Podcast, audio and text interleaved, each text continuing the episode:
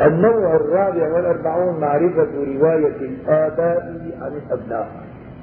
طبعا الأبناء عن الآباء معروف لكن هون آباء عن الأبناء.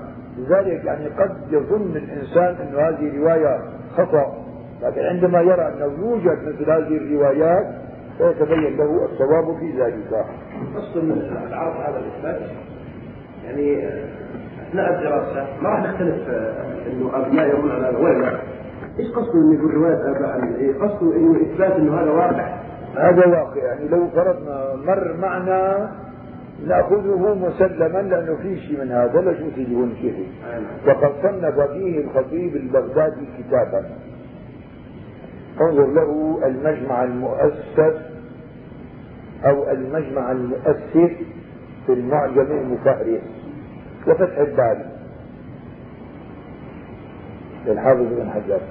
وقد ذكر الشيخ أبو الفرج بن الجوزي في بعض كتبه كما يعود بالكتاب تلقيح فهوم الاثر له كتاب ابن الجوزي ذكر هذا الشيء في كتابه في هذا الكتاب.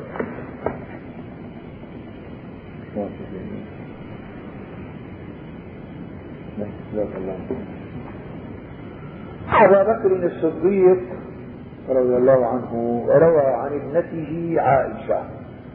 وروت عنها أمها أم رومان أيضا. عائشة باعتبار صغيرة لما تزوجها رسول الله تسع سنوات عاش معها تسع سنوات توفي عنها وهي بنت ثمانية عشر عاما. فلذلك الرسول روى عنها أبو بكر أبوها روى عنها وأمها أم رومان روت عنها.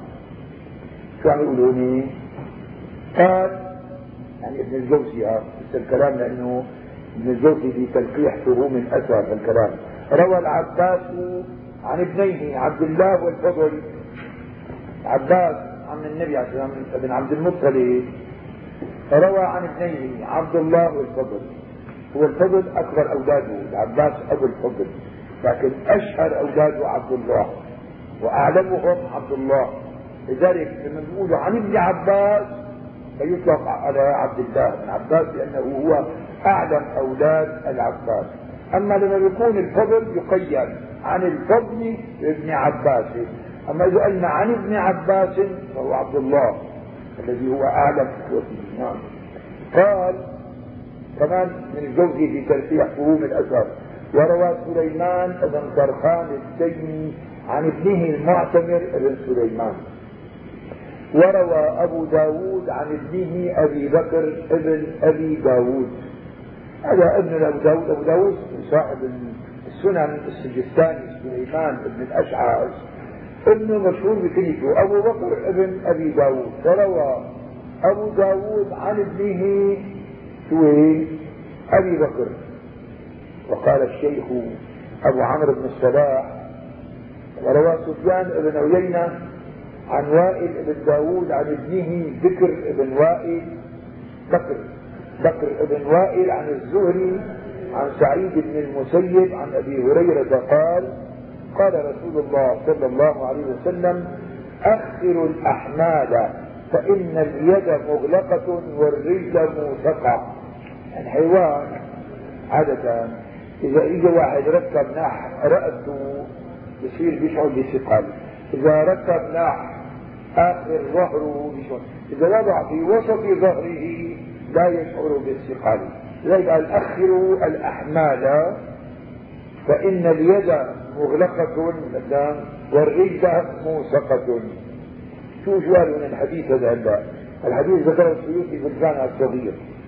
ونسبه لأبي داود في مراسيله عن الزهري ولأبي يعلى والطبراني في الأوسط عن سعيد بن المسيب عن أبي هريرة نحوه. الأحمال جمع حمل ما يحمل على الدابة والمعنى توصيت الحمل على ظهر البعير ونحوه فإن يده مغلقة بثقل الحمل ورجله موثقة كذلك فارحموه بتوصيف الحمل على ظهره حتى لا يؤذيه الحمل. فإنما أمر بالتأخير والمراد التوصيف وأمر بالتأخير الأخير أن أخذ عن العنق في الوسط لأنه رأى بعيرا متقدما حله إلى جهة الأمام. أفاده المناوي في شرح الجامع الصغير. روى الحديث المخلص في المنتقى. قال حدثنا عبد الله بن مو في عبد حدثنا عبد الله بن عمران العابدي. حدثنا سفيان بن عيينة. فذكره بالإسناد المذكور هنا وهو إسناد حسن. وقد تابع العابدي وهذا على الرفع عند أبي محمد المخلدي في الفوائد كما وقد خالفه مع أحمد بن عبدة الضبي عند أبي داود في المراسيل فرواه مرسلا عن الزهري. وهي رواية مرجوحة بما سبق ويؤكد مرجوحيتها مرجوحيتها. مع ذلك السند الأول ما رواه الترمذي في العلل الكبير والبزار وأبو يعلى والطبراني في الأوسط من طرق عن قيس بن الربيع عن بكر بن وائل عن الزهري عن سعيد بن المسيب وعن أبي هريرة. فذكره بنحوه وقول الطبراني عقبه لم يروي عن الزهري إلا بكر يشير إلى تعدد رواته عن الزهري كما هو معروف من طريقته. ومع ذلك فقد نقل ابن الملقن في المقنع عن المزي تضعيف الحديث مرفوعا. قال وإنما روي عن عمر قوله من قوله. يعني موقوفا عليه. وهو صحيح أي صحيح موقوفا على عمر رضي الله عنه. والرواية الموقوفة عند البيهقي في سننه وهي لا تعارض رواية الرفع المذكورة آنفا قال الخطيب البغدادي لا يعرف إلا من هذا الوجه يعني الحديث. قال وروى أبو عمر حفص بن عمر الزوري المقرئ عن ابنه أبي جعفر. أي رواية آباء عن عن ابن عن أيوه عن ابنه أبي جعفر محمد ستة عشر حديثا أو نحوها يعني الأب روى عنه 16 حديث وذلك أكثر ما وقع من رواية أب عن ابنه. ثم روى الشيخ أبو عمرو بن عن أبي المظفر عبد الرحيم بن الحافظ أبي سعد عن أبيه عن ابنه أبي المظفر بسنده عن أبي أمامة مرفوعا أحضروا موائدكم الفقل فإنه مطردة للشيطان مع التسمية لا حديث موضوع هذا ما يعني ظاهر من من سياقه يعني. نعم. ذكر العراقي ذكر العراقي سنده نقلا عن السمعاني. من رواية العلاء بن مسلمة الرؤاس عن إسماعيل بن مغراء الكرماني عن ابن عياش وهو إسماعيل عن برد عن مكحول عن أبي أمامة. قال العراقي هو حديث موضوع. ذكر غير واحد من الحفاظ انه موضوع. رواه أبو حاتم بن حبان في تاريخ الضعفاء في ترجمة العلاء بن مسلمه الرواس بهذا الإسناد. وقال فيه أي العلاء المذكور يروي عن الثقات الموضوعات لا يحل الاحتجاج به لحال مع خلق الله قال نحو ذلك عن أبي الفتح الازي وابن طاهر وابن الجوزي انتهى ملخصا من شرحه على ابن الصلاح. وقد ذكر لو عنكم موجودات. وقد ذكر ابن الصلاح والسخاوي بالبدع نفس لفظ أبي سعد السمعاني حيث قال أنبأني والدي عني. فيما قرات بخطه قال حدثني ولدي أبو المظفر عبد الرحيم من. إيش؟ من الرحيم من لفظه واصله وذكر الحديث وهو حديث موضوع أخرجه ابن حبان في المجروحين وأبو نعيم في ذكر أخبار أصبهان وعلته ما ذكره الشيخ شاكر رحمه الله. إذا هذا حديث أغلب أحاديث الأكل والشرب لم يصح منها إلا النادر القليل. فمثلا حسب ابن آدم لقيمات تقيم صلبة. فإن كان لابد فاعلا فالسلسل بطعام والسلسل بشراب والسلسل بنفسه هذا لسبب أما أغلب أحاديث الأكل والشرب. ربيع أمة العنب والبطيخ. موضوع حديث مثلا الباذنجان لما أكل له. وكل الباذنجان ما كانوا فيه وأمثاله من أحاديث الطعام كلها من صحيحات. نعم سيدي. سكت عليه الشيخ أبو عمرو بن الصلاح الحديث اللي احضر موائدكم وقد ذكره أبو الفرج بن الجوزي في الموضوعات. وأخلق به أن يكون كذلك. ثم قال ابن الصلاح وأما الحديث الذي رويناه أو رويناه يقول عن أبي بكر الصديق عن عائشة عن رسول الله صلى الله عليه وسلم أنه قال في الحبه السوداء شفاء من كل داء فهو غلط عند هذا هذه الرواية أبو بكر عن عائشة فهو غلط أي هذه الرواية بعينها وإلا في الحديث بالسند المذكور على السداد رواه البخاري بصحيحه إنما رواه أبو بكر عبد الله بن أبي عتيق محمد بن عبد الرحمن بن أبي بكر الصديق عن عائشة. هذا الصواب يعني. قال العراقي هكذا رواه البخاري في صحيح يكون أبو بكر الراوي هنا عن عائشة هو أخيها عبد الرحمن. وهي عمة أبيه. قال ولا نعرف أربعة من الصحابة على نسق سوى هؤلاء. محمد بن عبد الرحمن بن أبي بكر بن أبي قحافة رضي الله عنه محمد بن عبد الرحمن بن أبي بكر بن أبي قحافة. أربعة صحابة يعني أبو لأبو بكر وأبو بكر ابن عبد الرحمن ابن عبد الرحمن محمد أربعة من الصحابة على نسق واحد. وكذا قال ابن الجوزي وغير واحد من الأئمة. قلت ويلتحق بهم تقريبا عبد الله بن الزبير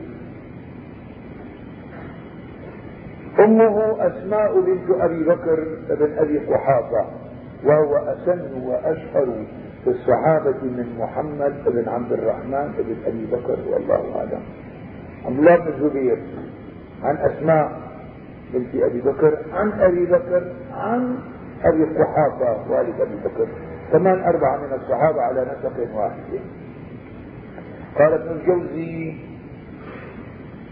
وقد روى حمزة والعباس. لأن النبي عليه الصلاة والسلام أعمامه العشرة ما آمن منهم إلا هذان الاثنان العباس وحمزة. وللباقي من أعمامه ما أسلموا. فلذلك عم نقول هون قد روى حمزة والعباس رضي الله عنهما عن ابن أخيهما رسول الله صلى الله عليه وسلم. نعم. عنه قال الطيبين في محاسن الصلاة وفي هذا التمثيل نظر. يعني العلم عن النبي صلى الله عليه وسلم لا يقاس غيره على الآباء والأبناء. أما هذا المثال بغير الرسول عليه الصلاة والسلام نعم. وروى مصعب الزبيري عن ابن أخيه الزبير بن بكار وإسحاق بن حنبل عن ابن أخيه أحمد بن محمد بن حنبل. وروى مالك عن ابن أخته إسماعيل بن عبد الله بن أبي أويس. أو كل من رواية الآباء عن الأبناء. ورجع عنا لأنه الخامس والأربعون في رواية الأبناء عن الآباء. هذا أمر طبيعي. يعني الأصل أن يكون كذلك. مع ذلك عما يسر دخوله كرواية أبناء عن آباء. وذلك كثير جدا. أما هذه تبع الأبناء عن الآباء عن الأبناء قليل. أما الأبناء عن الآباء فكثير جدا. وأما رواية الابن عن أبيه عن جده فكثيرة أيضا. عمر بن شعيب عن أبيه عن جده. باز بن حكيم عن أبيه عن جده. في كثير في كتاب خاص بهذه بهذا من من روى عن أبيه عن جده. ولكنها دون الأول يعني دون الأبناء عن الآباء. رواية الأبناء عن الآباء عن الأجداد كمان أقل. قال هون تحت أحمد شاكر شو بقول؟ رواية الأبناء عن آبائهم مما يحتاج إلى معرفته. قد لا يسمى الأب أو الجد في الرواية ويخشى أن يبهم على القارئ وقد ألف فيها أبو نصر الوائلي كتابا وهي نوعان. رواية الرجل عن أبيه فقط وهو كثير. ورواية الرجل عن أبيه عن جده وهذا مما يفخر به بحق ويغبط عليه الراوي. قال أبو, أبو القاسم منصور بن محمد العلوي ضم الإسناد بعضه عوال وبعضه معال وقول الرجل حدثني أبي عن جدي من المعالي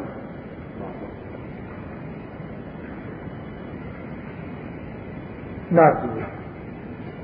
شوف يعني وهذا كعمر بن شعيب بن محمد بن عبد الله بن عمر عن أبيه. طبعا هو لما بيقولوا عمر بن شعيب عن أبيه عن جده. المقصود من جده عبد الله بن عمرو بن العاص. وإن كان هو في الواقع عم عبد الله بن عمرو بن العاص أبو جده مو جده مباشرة. وهو شعيب عن جده عبد الله بن عمرو بن العاص.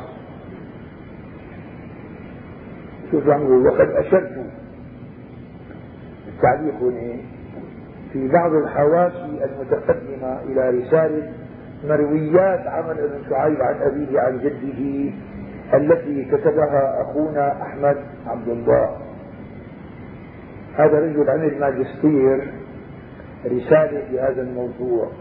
من تحدث عن أبيه عن جده. فلذلك عم نقول عنه بظهر الكتاب هنا عندنا ما وصل ما بعرف. أما في تبع تطلبه هذا المجموع عمل مر رواية من روى عن أبيه عن جده موجود كتاب. لكن هاي رسالة ماجستير أخذها في هذا العلم أو في هذا الموضوع ما موجودة. هي أغلب الروايات نعم. التحقيق. أغلب روايه الاب عن الجد عن هذا لا لا مو لا أقول لذلك بالنسبة للأبناء عن الآباء تعتبر قليله يعني. أما في منها نعم. لا أقصد بالنسبة للصحة بتاعت الإسناد. لكن الإسناد هذا مو كل باب بده رجوع له عمر بن شعيب مدروس باز بن حكيم مدروس آه التيمي يحيى التيمي أما في بعض الاسانيد بدها دراسه آه. نعم. هذا هو الصواب لا ما عداه. وقد تكلمنا على ذلك. هذا عم يحكي ابن كثير هلا. في مواضع في كتابنا التكميل. هذا التكميل ما طبع كتاب ابن كثير. هنا من التكميل في معرفة الثقات والضعفاء والمجاهيل للشيخ ابن كثير. جمع فيه بين كتابي شيخيه الحافظين أبي الحجاج المزي وشمس الدين الذهبي. وهما تهذيب الكمال في اسماء الرجال وميزان الاعتدال في نقد الرجال. فيجمعهم اثنين سوا وزاد عليهما زيادات مفيدة في الجرح والتعديل. وهو تسعة مجلدات رأيت منه المجلد الأخير في إحدى مكاتب المدينة المنورة بخط منسوخ في حياة المؤلف من نسخته. قاله الشيخ عبد الرزاق محمد عبد الرزاق حمزة هذا كان شيخ العرب مكي. أقول ومنه جزءان في دار الكتب المصرية في القاهرة. الظاهر إنه يعني مو موجودة نسخة كاملة تبع التكميل لابن كثير. واللي جمع فيه بين كتاب شيخيه الحافظ المزي والحافظ الذهبي التكميل في معرفة الثقات والضعفاء والمجاهيل لكن الآن طبع عندنا تهذيب الكمال في أسماء الرجال. طبع كاملا 35 مجلد. كذلك آه، ميزان الاعتدال في نقد الرجال للحافظ الذهبي مطبوع. حتى اللسان لسان الميزان للحافظ ابن حجر سبع مجلدات كمان مطبوع. فأغلب هذه الكتب التي كانت مفقوده من كتب الرجال أصبحت الآن متوفرة وموجودة بين أيدي طلاب العلم فلله الحمد. نعم ففي الأحكام الكبير والصغير كمان ابن كثير له كتاب الأحكام الكبير الأحكام الصغير. عمر بن شعيب بن محمد بن عبد الله بن عمرو بن العاص يروي كثيرا عن أبيه عن جده. والمراد بجده هنا عبد الله بن عمرو وهو في الحقيقة جد أبيه شعيب. فقد اختلف كثيرا في الاحتجاج في رواية عمرو عن عمرو بن شعيب عن أبيه عن جده. أما عمرو فإنه ثقة من غير خلاف. ولكن أعل بعضهم روايته عن أبيه عن جده لأن الظاهر أن المراد جد عمر وهو محمد بن عبد الله بن عمر فتكون أحاديثه مرسلة. ولذلك ذهب الدار قطني إلى التفصيل. ففرق بين أن يصبح بجده أنه عبد الله فيحتج به أو لا يصبح فلا يحتج به. وكذلك إن قال عن أبيه عن جده سمعت رسول الله صلى الله عليه وسلم أو نحو هذا مما يدل على أن المراد الصحابي فيحتج به وإلا فلا. فذهب ابن حبان إلى تفصيل آخر وهو أنه إن استوعب ذكر آبائه في الرواية احتج به وإن اقتصر على قوله عن أبيه عن جده لم يحتج به. وقد أخرج في صحيحه مين ابن حبان حديثا واحدا هكذا عن عمرو بن شعيب عن أبيه عن محمد بن عبد الله بن عمرو عن أبيه مرفوعا ألا أحدثكم بأحبكم إلي وأقربكم مني مجلسا يوم القيامة الحديث. قال الحافظ العلاء العلائي وجاء فيه التصريح برواية محمد عن أبيه في السند وهو شاذ نادر وقال ابن حبان في الاحتجاج برأيه برد رواية عمر عن أبيه عن جده إن أراد جده عبد الله فشعيب لم يلقه فيكون منقطعا فإن أراد محمدا فلا صحبة له فيكون مرسلا. وللحافظ البلقيني في محاسن الاصطلاح بحث ماتع في رواية عمرو بن شعيب عن أبيه جده عن جده ختمه بقوله والصواب الذي عليه جمهور المحدثين الاحتجاج به. وإن كان في خلاف لكن الصواب أنه الاحتجاج. وقد أدرك شعيب بن عبد الله بن عمرو ثم ساق دلائله على ذلك. قال الزهدي في الميزان ميزان الاحتجاج بنقد الرجال.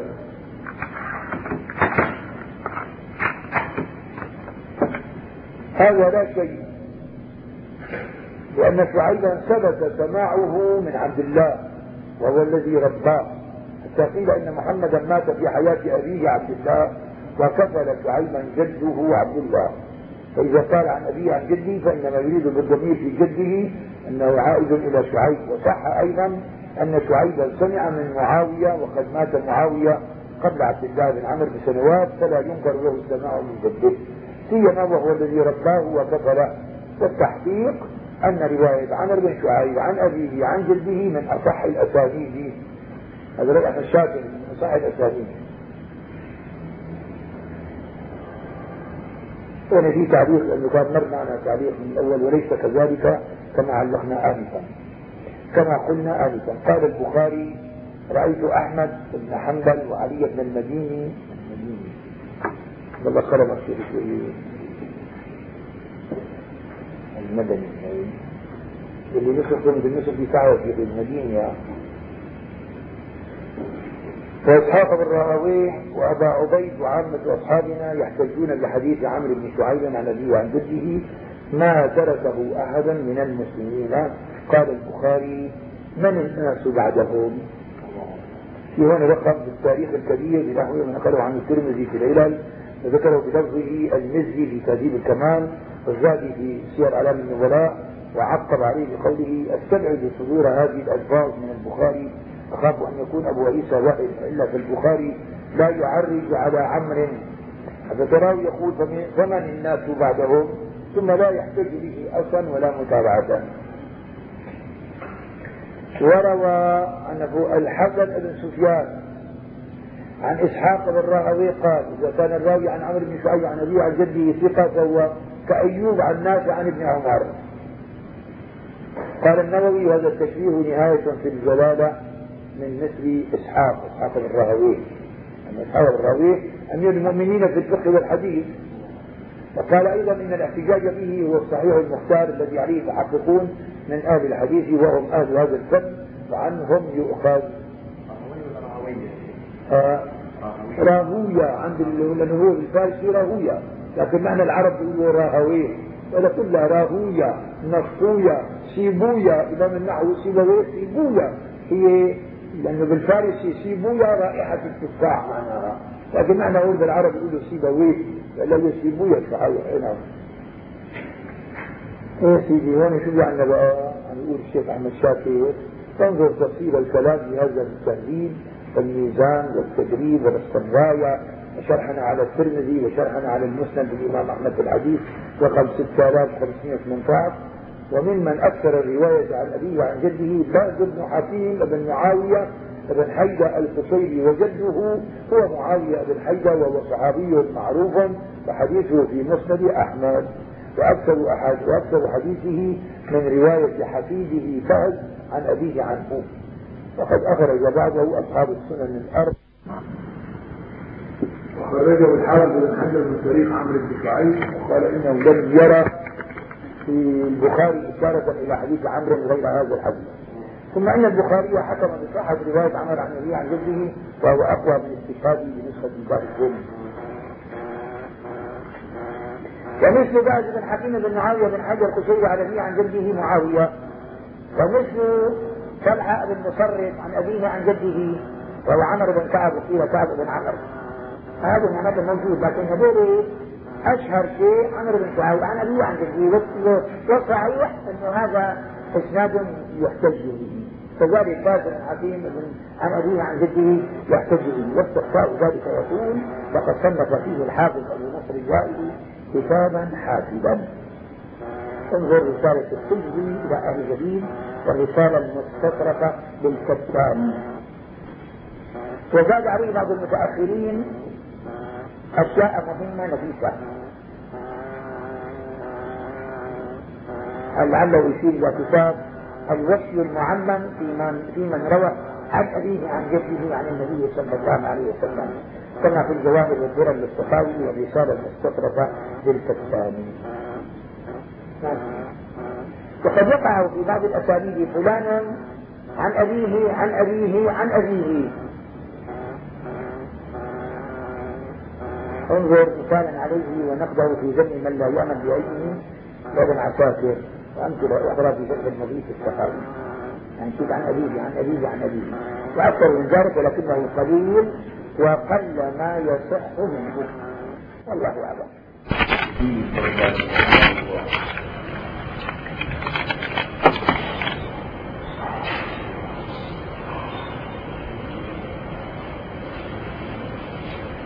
واحد استعاروا من عندي جزاء ألا يهديه رجاليات نعم سيدي. هذا أخي السابق واللاحق. السلام ورحمة الله وبركاته.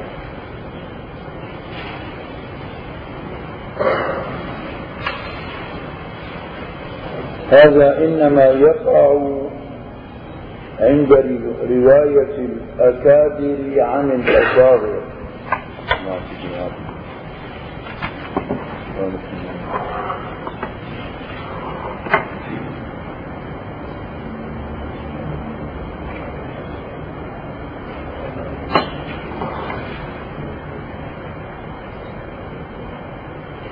ثم يروي عن المروي عنه متأخر. هذا بيزبط مر معنا انت حكايته إنه بيكون مثلا شيخ في أول عمره روى عنه طالب واحد بآخر عمره كذلك روى عنه. بيكون بين الراوي المتقدم والراوي المتأخر فترة طويلة من الزمن. هذا بسموه سابق ولاحق. فهو ليش عما يجيبوا لهالباب هذا؟ خشية ما يظن عندما نرى هذا التفاوت في السن بين السابق وبين اللاحق يظن الإنسان أن الإسناد منقطع. وفي الحقيقة ليس فيه انقطاع وإنما أحد هذين الراويين روى عنه سابقا والآخر روى عنه لاحقا في آخر عمره. كما روى الزهري عن تلميذه مالك بن أنس. وقد توفي الزهري سنة أربع وعشرين ومائة.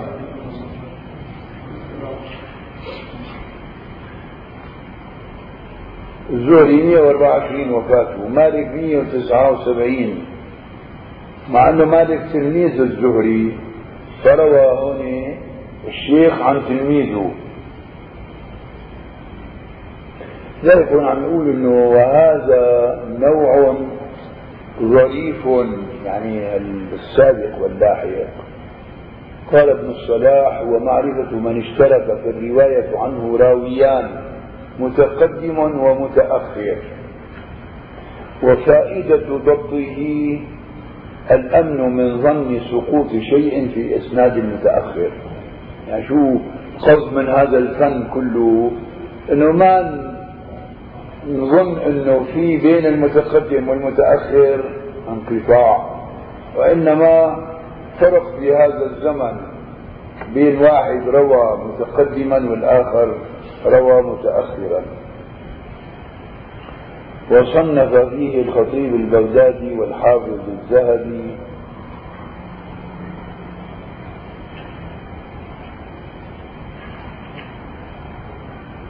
إن روى عن مالك هون عنا بالكتاب. زكريا بن دويد الكنجي في شي تعليق عنكم جواد على؟ دويد بدالين مهملتين مصغر وزكريا هذا قال ابن حجر في اللسان كذاب. ادعى السماع من مالك والثوري والكبار.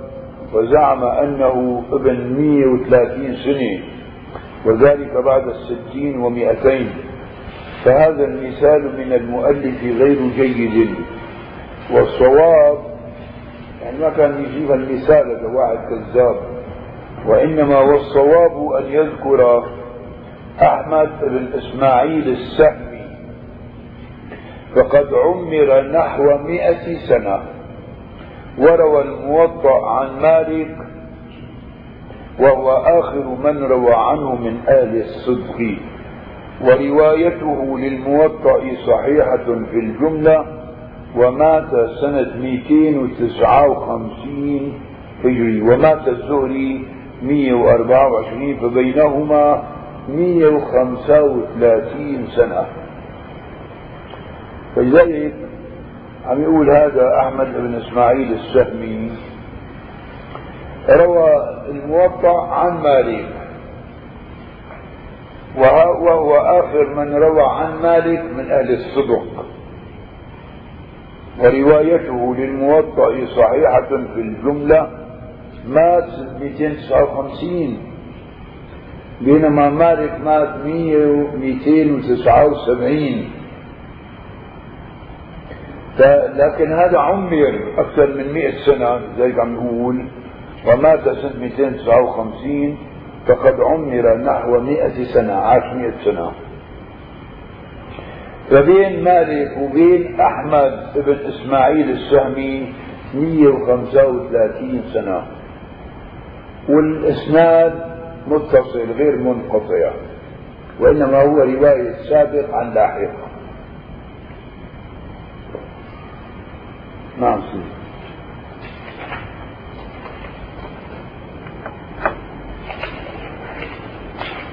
فكانت وفاته بعد الزهر بمئة وسبع وثلاثين سنة أو أكثر.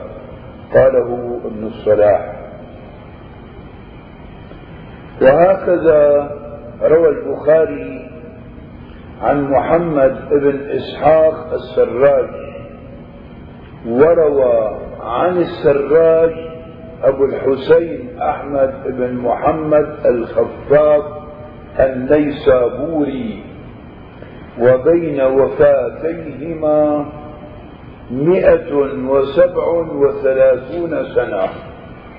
فإن البخاري توفي سنة ست وخمسين ومئتين ستة وخمسين وتوفي الخفاف سنة أربع أو خمس وتسعين وثلاثمائة.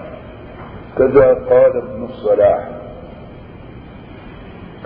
في رقم عنه لتعفال ابن حجر في شرح النخبة وأكثر ما وقفنا عليه من ذلك بين الراويين فيه في الوفاة مئة وخمسون سنة. وذلك أن الحافظ السلفي سمع منه أبو علي البرداني هذا أبو علي البرداني قديش وفاته.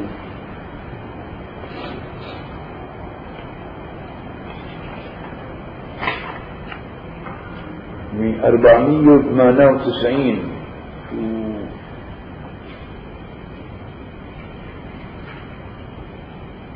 نعم.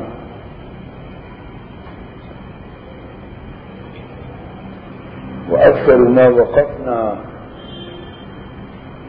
عليه من ذلك بين الراويين فيه في الوفاة مئة وخمسون سنة. هذا الحافظ بن حجر عم يقول في شرح النخبة نزلة النظر شرح نخبة الفكر وذلك أن الحافظ السلفي سمع منه أبو علي البرداني أحد مشايخه حديثا ورواه عنه ومات على رأس خمسمائة. الله أكبر وكان آخر أصحاب السلفي السماع سبه أبو القاسم عبد الرحمن بن مكي وكانت وفاته سنة 650 هجري.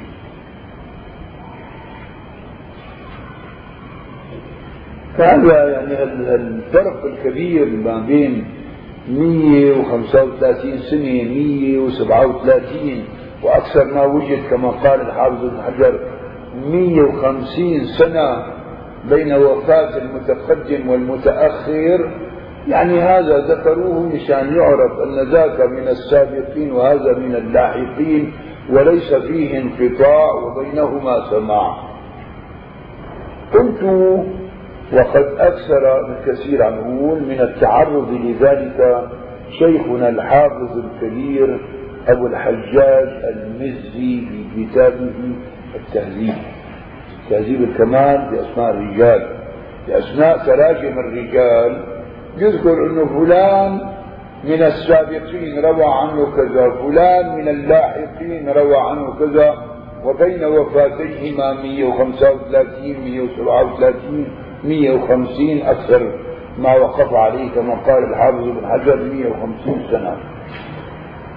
وهو مما يتحلى به كثير من المحدثين وليس من المهمات فيه. يعني نوع علم مهم وإنما يتحلى به كثير من المحدثين من باب إنه إذا اجى مثلا بده يمتهن شي واحد انت هذا وهذا الرواية بين دول الاثنين؟ صحيحة ولا غير صحيحة؟ بيشوف 150 سنه مباشرة بيقول لا. لما بيجي بيرجع للمشايخ اللي أخذ عنه السابق واللاحق إنه في اتصال بينهما فلذلك عمول يتحلى به كثير من المحدثين وليس من المهمات. ما هو عبارة عن قواعد تطبق وإنما عبارة عن إسناد وجدنا فيه هذا الفرق. فدرسناه فتبين لنا أنه إسناد ليس منقطعا وإنما فيه رواية السابق عن لاحق وكان هذا الفرق بينهما وبين وفاتيهما يعني من جملة الفزلكات تبع رجال الحديث هذا الفن يتحلى به كثير من العلماء وليس من المهمات. النوع السابع والأربعون معرفة من لم يرم عنه إلا راو واحد من صحابي وتابعي وغيرهم. ولمسلم بن الحجاج مصنف في ذلك. اسمه الوحدان. جزء صغير مطبوع للمسلم مسلم الوحدان. من لم يروي عنه إلا واحد.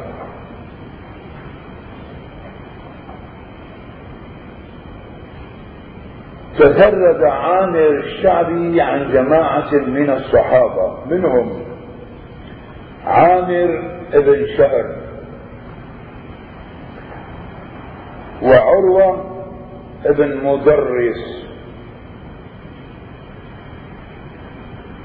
ومحمد بن صفوان الأنصاري ومحمد بن صيفي الأنصاري. ذلك فصرنا من في ناس قالوا محمد بن صفوان ومحمد بن صيفي واحد وإنما هما رجلان. وقد قيل إنهما واحد والصحيح أنهما اثنان. محمد بن صفوان الأنصاري ومحمد بن صيفي الأنصاري. وقد وواب ابن خنبش. ويقال هرم ابن خنبش. في تعليق عليه هرم بفتح الهاء وكسر الراء وخنبش.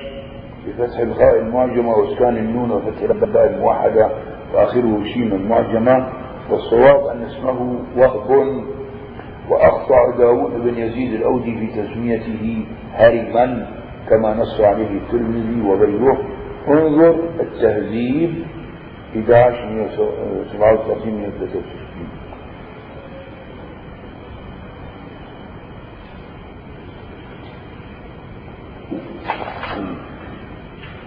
وتفرد سعيد بن المسيب بن حزم بالرواية عن أبيه. حزم مع أنهم إسكان إيش؟ مثل حاء وإسكان الزاي.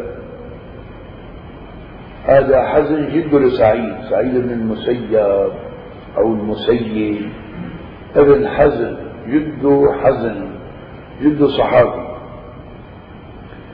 لأنه هذا من الأشخاص الذين رسول الله غير أسماءهم ولم يغيره. ولذلك كان يقول سعيد بن المسيب ما زالت الحزونة فينا. لأنه جده ما رضي يغير اسمه من حزن إلى سهل فبقيت الحزونة في جده وأبيه وفي نفسه. نعم نسيم. وكذلك حكيم بن معاوية بن حيدة عن أبيه. وكذلك شتير بن شكل بن حميد عن أبيه. يعني تفرد بالرواية عنه واحد. هذا بس الخط يعني ما وعبد الرحمن بن أبي ليلى عن أبيه. وكذلك قيس بن أبي حازم تفرد بالرواية عن أبيه وذكي بن سعيد المزني. وصنابح ابن الأعسر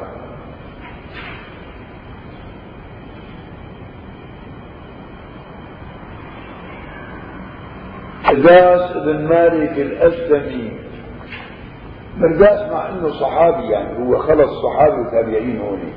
الصحابي ولو تفرد عنه راوي واحد لا يضر. أما التابعين خاصة إذا في عليه كلام وكذا أما الصحابة كلهم عدول. ولذلك لو تفرد بالرواية عنه واحد لا يضر. كنا مر معنا قبل المرة هذا حديث مرداس بن مالك الأسلمي في صحيح البخاري. يذهب الصالحون الأول فالأول ويبقى حفالة كحفالة الشعير أو التمر لا يباليهم الله بالا تفرد بالرواية عنه في هذا الحديث قيس من أبي حازم التابعي. هذا ما يضر لأنه صحابي الصحابي ولو روى عنه واحد أو غيره ما يضر. لكن جابوا كمثال وإلا هو ما يضر هذا ولذلك لولا أن يأتي بمثال غير هذا. هذا مر معنا وحكينا قبل المرة عنه. فهذا الحديث هو ما له في البخاري غير الحديث الواحد وإنما له لفظين روايتين. يذهب الصالحون الأول فالأول ويبقى حفالة كحفالة الشعير أو التمر لا يباليهم الله بالا. ورواية يقبض الصالحون الأول فالأول ويبقى حفالة كحفالة الشعير أو التمر لا يباليهم الله بالا. فالحفالة هي عبارة عن شيء يعني محتقر.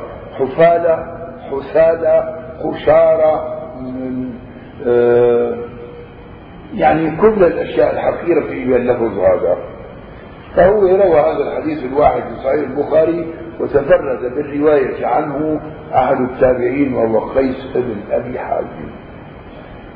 وكل هؤلاء صحابة. قلنا أن الصحابي لا يضر إذا انفرد بالرواية عنهم واحد. قال ابن الصلاح قد ادعى الحاكم في الإكليل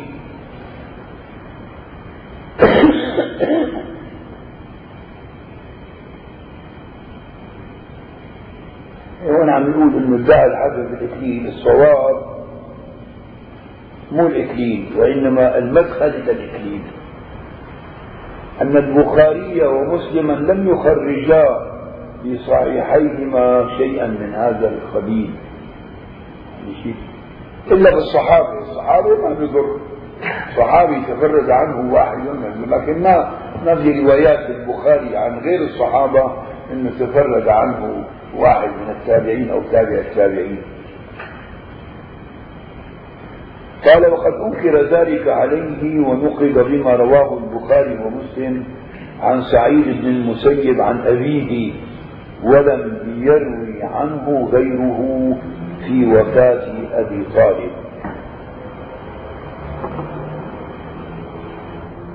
معلوم ما في رواية بالبخاري بهذا الشكل لا في انه رواية إنه سعيد بن المسيب المسيب عن أبيه سعيد تابعي أبو المسيب صحابي لذلك هذا كان وروى رواية البخاري في وفاة أبي طالب. لما دخل النبي عليه الصلاة والسلام في آخر لحظة من حياته وهو يقول له يا عما قل أشهد أن لا إله إلا الله وأن محمد رسول الله. أشهد لك بها يوم القيامة.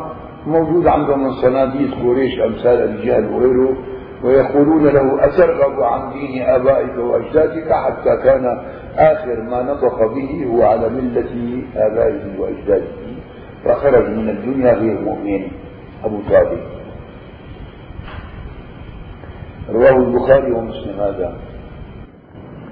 النوع الرابع والأربعون معرفة رواية الآباء عن الأبناء. طبعا الأبناء عن الآباء معروف لكن هون آباء عن الأبناء. لذلك يعني قد يظن الإنسان أن هذه رواية خطأ لكن عندما يرى أنه يوجد مثل هذه الروايات فيتبين له الصواب في ذلك. أصل من العرض هذا الإثبات يعني أثناء الدراسة ما راح نختلف أنه أبناء يرون على هذا ولا إيش قصده إنه يقول رواية آباء عن إيه؟ قصده إنه إثبات إنه هذا واقع. هذا واقع. يعني لو فرضنا مر معنا نأخذه مسلما لأنه في شيء من هذا لا شو تجيبون شيء وقد صنف فيه الخطيب البغدادي كتابا. انظر له المجمع المؤسس أو المجمع المؤسس في المعجم المفهرس وفتح البال للحافظ بن حجر. وقد ذكر الشيخ أبو الفرج بن الجوزي في بعض كتبه يعود الكتاب تلقيح فهوم الأزهر. إلى كتاب ابن الجوزي ذكر هذا الشيء في كتابه في هذا الكتاب.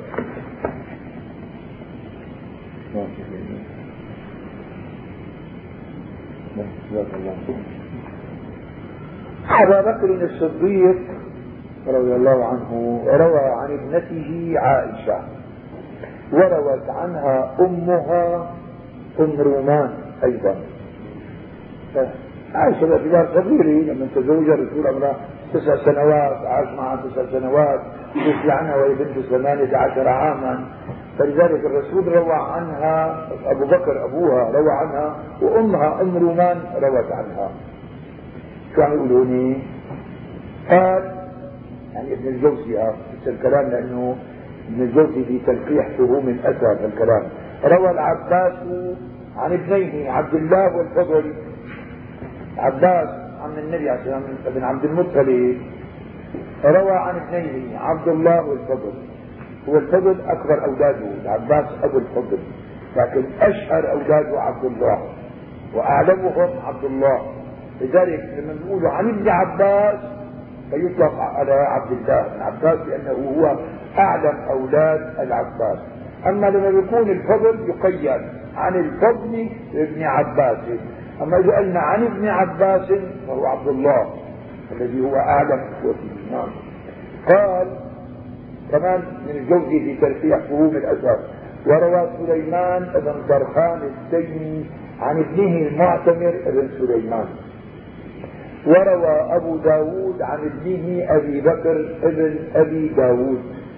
هذا ابن أبو داود أبو داود صاحب السنن السجستاني سليمان بن الأشعث ابنه مشهور بكنيته أبو بكر ابن أبي داود. وروى أبو داود عن ابنه شو أبي بكر.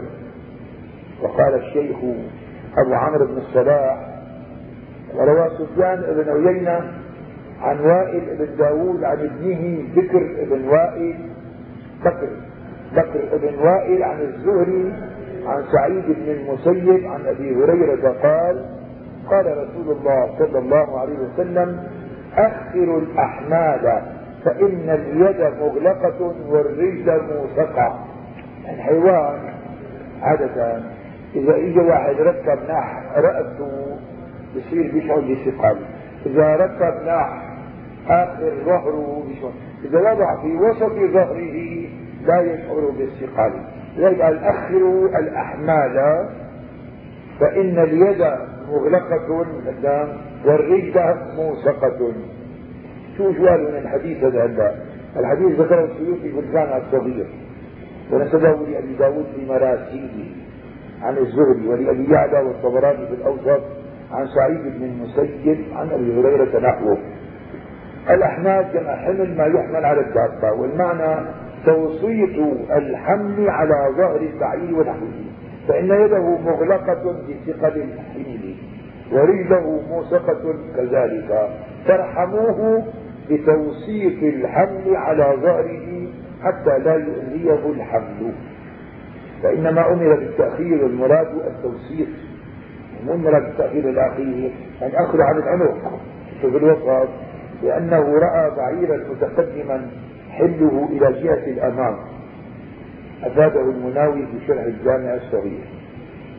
روى الحديث المخلص في الفوائد المنتقى. قال حدثنا عبد الله بن مو عبد حدثنا عبد الله بن عمران العابدي. حدثنا سفيان بن عيينة. فذكره بالإسناد المذكور هنا وهو إسناد حسن. وقد تابع العابدي وهذا على الرفع عند أبي محمد المخلدي في الفوائد كما وقد خالفهما أحمد بن عبدة الضبي عند أبي داود في المراسيل فرواه مرسلا عن الزهري. وهي رواية مرجوحة بما سبق ويؤكد مرجوحيتها مرجوحيتها. مع ذلك السند الأول ما رواه الترمذي في العلل الكبير والبزار وأبو يعلى والطبراني في الأوسط من فوق عن قيس بن الربيع عن بكر بن وائل عن الزهري عن سعيد بن المسيب وعن أبي هريرة. فذكره بنحوه. وقول الطبراني عقبه لم يروي عن الزهري إلا بكر يشير إلى تعدد روايته عن الزهري كما هو معروف من طريقته. ومع ذلك فقد نقل ابن الملقن في المقنع عن المزي تضعيف الحديث مرفوعا. قال وإنما روي عن عمر قوله من من قوله يعني موقوفا عليه وهو صحيح أي صحيح موقوفا على عمر رضي الله عنه. والرواية الموقوفة عند البيهقي في سننه وهي لا تعارض رواية الرفع المذكورة آنفا. قال الخطيب البغدادي لا يعرف إلا من هذا الوجه يعني الحديث.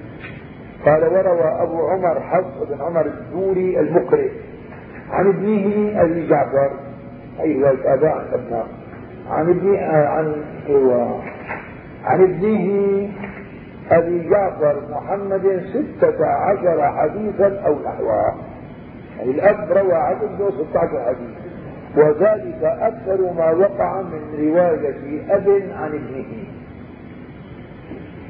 ثم روى الشيخ أبو عمرو بن الصلاح عن أبي المظفر عبد الرحيم بن الحافظ أبي سعد عن أبيه عن ابنه أبي المظفر بسنده عن أبي أمامة مرفوعا أحضروا موائدكم البخل فإنه مطردة للشيطان مع التسمية لا حديث موضوع هذا ما يعني ظاهر من من سياقه يعني. نعم. ذكر العراقي ذكر العراقي سنده نقلا عن السمعاني في الزيد من رواية العلاء بن مسلمة الرؤاس عن إسماعيل بن مغراء الكرماني عن ابن عياش وهو إسماعيل عن برد عن مكحول عن أبي أمامة. قال العراقي هو حديث موضوع. ذكر غير واحد من الحفاظ أنه موضوع. رواه أبو حاتم بن حبان في تاريخ الضعفاء في ترجمة العلاء بن مسلمة الرواس بهذا الإسناد. وقال فيه أي العلاء المذكور يروي عن الثقات الموضوعات لا يحل الاحتجاج به لحال مما عقدك الله قال نحو ذلك عن أبي الفتح الازي وابن طاهر وابن الجوزي انتهى ملخصا من شرحه على ابن الصلاح. وقد ذكر لو عنكم موجودات وقد ذكر ابن الصلاح والصحابي في الفتح لفظ أبي سعد السمعاني حيث قال أنبأني والدي عني. فيما قرأت بخطه قال حدثني ولدي أبو المظفر عبد الرحيم من. إيش؟ من الرحيم من لفظه واصله وذكر الحديث وهو حديث الموضوع أخرجه ابن حبان في المجروحين وأبو نعيم في ذكر أخبار أصبهان وعلته ما ذكره الشيخ شاكر رحمه الله. إذا هذا حديث أغلب أحاديث الأكل والشرب لم يصح منها إلا النادر القليل. فمثلا حسب ابن آدم لقيمات تقيم صلبة إن كان لابد فاعلا في سلسل بطعام سلسل بشراب سلسل بنفسه هذا للسبب. أما أغلب أحاديث الأكل والشرب ربيع أمة العنب والبطيخ موضوع حديث مثلا الباذنجان لما أكل له هو كل الباذنجان ما كانوا فيه وأمثاله من أحاديث الطعام كلها من صحيحات. نعم سيدي. سكت عليه الشيخ أبو عمرو بن الصلاح الحديث أحضر موائدكم وقد ذكره أبو الدرج بن الجوزي في الموضوعات. وأخلق به أن يكون كذلك. ثم قال ابن الصلاح وأما الحديث الذي رويناه أو رويناه يقول عن أبي بكر الصديق عن عائشة عن رسول الله صلى الله عليه وسلم أنه قال في الحبة السوداء شفاء من كل داء وهو غلط يعني هذا هذه الرواية أبو بكر عن عائشة فهو غلط أي هذه الرواية بعينها وإلا في الحديث بالسند المذكور على السداد رواه البخاري في صحيحه. إنما رواه أبو بكر عبد الله بن أبي عتيق محمد بن عبد الرحمن بن أبي بكر الصديق عن عائشة. هذا الصواب يعني. قال العراقي هكذا رواه البخاري في صحيح فيكون أبو بكر الراوي هنا عن عائشة هو حفيد أخيها عبد الرحمن. وهي عمة أبيه. قال ولا نعرف أربعة من الصحابة على نسق سوى هؤلاء. محمد بن عبد الرحمن بن أبي بكر بن أبي قحافة رضي الله عنهم. محمد بن عبد الرحمن ابن أبي بكر ابن أبي قحافة. أربعة صحابة يعني أبوه لأبو بكر وأبو بكر ابن عبد الرحمن ابن عبد الرحمن محمد أربعة من الصحابة على نسق واحد. وكذا قال ابن الجوزي وغير واحد من الأئمة. قلت ويلتحق بهم تقريبا عبد الله بن الزبير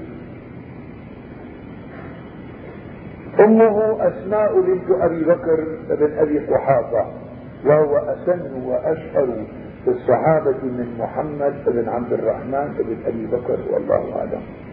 عبد الله بن الزبير عن أسماء بنت أبي بكر عن أبي بكر عن أبي قحافة والد أبي بكر. كمان أربعة من الصحابة على نسق واحد.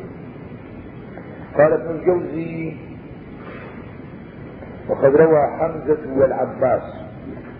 أن النبي عليه الصلاة والسلام أعمامه العشرة ما آمن منهم إلا هذان الاثنان العباس وحمزة. وللباقي من أعمامه ما أسلموا. فلذلك عم نقول هون قد روى حمزة والعباس رضي الله عنهما عن ابن أخيهما رسول الله صلى الله عليه وسلم. نعم. عنه قال البلقيني في محاسن الاصطلاح وفي هذا التمثيل نظر. يعني ان الجملة عن النبي صلى الله عليه وسلم لا يقاس غيره على الاباء والابناء أما هذا المثال بغير الرسول عليه الصلاة والسلام نعم. وروى مصعب الزبيري عن ابن أخيه الزبير بن بكار. وإسحاق بن حنبل عن ابن أخيه أحمد بن محمد بن حنبل. وروى مالك عن ابن أخته إسماعيل بن عبد الله بن أبي أويس. أو كل من رواية الآباء عن الأبناء. ونجي عنا النوع الخامس والأربعون في رواية الأبناء عن الآباء. هذا أمر طبيعي. يعني الأصل أن يكون كذلك. مع ذلك أما يسر الدخولي فرواية أبناء عن آباء. وذلك كثير جدا. أما هذه تبع الأبناء عن الآباء عن الأبناء قليل أما الأبناء عن الآباء فكثير جدا. وأما رواية الابن عن أبيه عن جده فكثيرة أيضا. عمر بن شعيب عن أبيه عن جده. باز بن حكيم عن أبيه عن جده. في كثير في كتاب خاص بهذه بهذا من من روى عن أبيه عن جده. ولكنها دون الأول يعني دون الأبناء عن الآباء. رواية الأبناء عن الآباء عن الأجداد كمان أقل. قال هون تحت أحمد شاكر شو يقول رواية الأبناء عن آبائهم مما يحتاج إلى معرفته. قد لا يسمى الأب أو الجد في الرواية ويخشى أن يبهم على القارئ. وقد ألف فيها أبو نصر الوائلي كتابا وهي نوعان. رواية الرجل عن أبيه فقط وهو كثير.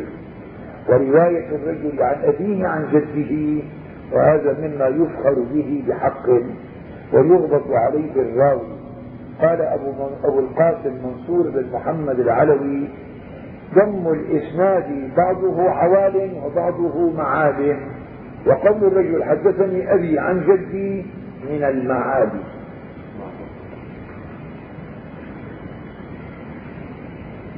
ما في يعني وهذا كعمر بن شعيب ابن محمد ابن عبد الله ابن عمر عن أبيه.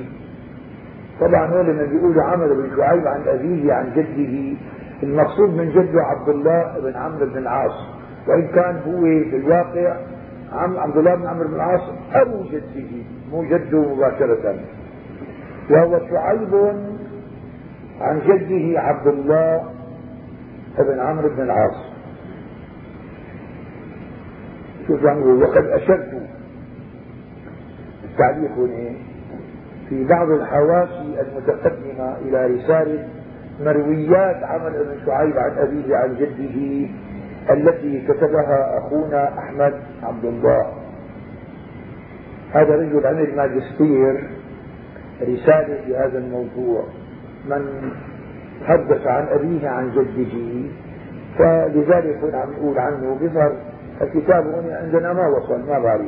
أما في تبع تطلب هذا المجموع عمل مر رواية من روى عن أبيه عن جده.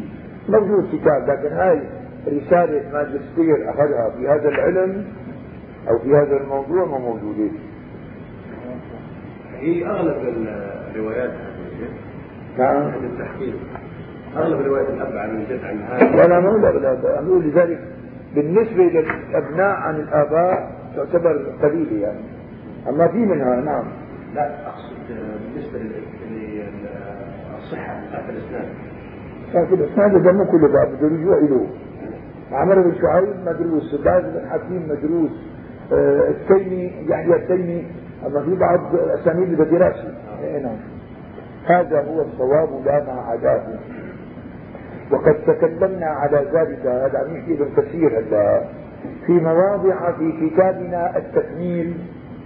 هذا التكميل ما طبع كتاب ابن كثير. هنا التكميل في معرفة الثقات والضعفاء والمجاهيل للشيخ ابن كثير.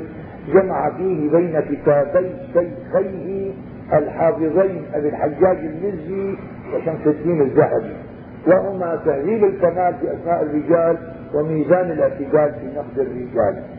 فيجمعهم اثنين سوا وزاد عليهما زيادات مفيدة في الجرح والتعديل. وهو تسعة مجلدات رأيت منه المجلد الأخير في إحدى مكاتب المدينة المنورة بخط منسوخ في حياة المؤلف من نسخته. قاله الشيخ عبد الرزاق محمد عبد الرزاق حمزة هذا كان شيخ العرب مكي. أقول ومنه جزءان في دار الكتب المصرية في القاهرة. يظهر إنه يعني مو موجودة نسخة كاملة. تبع التكميل لابن كثير. واللي جمع فيه بين كتاب شيخيه الحافظ المزي والحافظ الذهبي. التكميل في معرفة الثقات والضعفاء والمزاجي لكن الآن طبع عندنا تهذيب الكمال في أسماء الرجال. طبع كاملا 35 مجلد. كذلك آه، ميزان الاعتدال في نقد الرجال. للحافظ الذهبي مطبوع. حتى اللسان لسان الميزان للحافظ ابن حجر سبع مجلدات تمام مطبوع.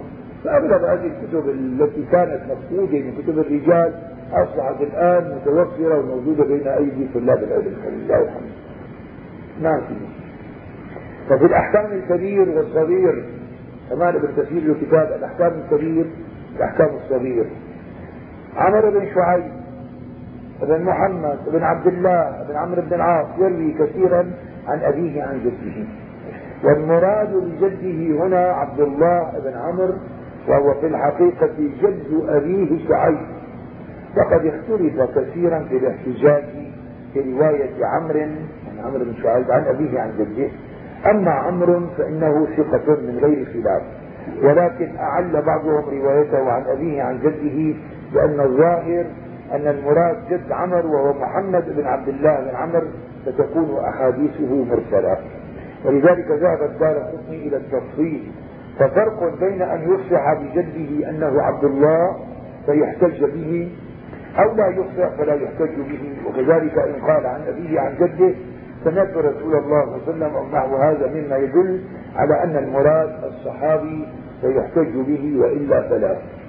وذهب ابن حبان إلى تفصيل آخر وهو أنه إن استوعب ذكر آبائه في الرواية احتج به وإن اقتصر على قوله عن أبيه عن جده لم يحتج به.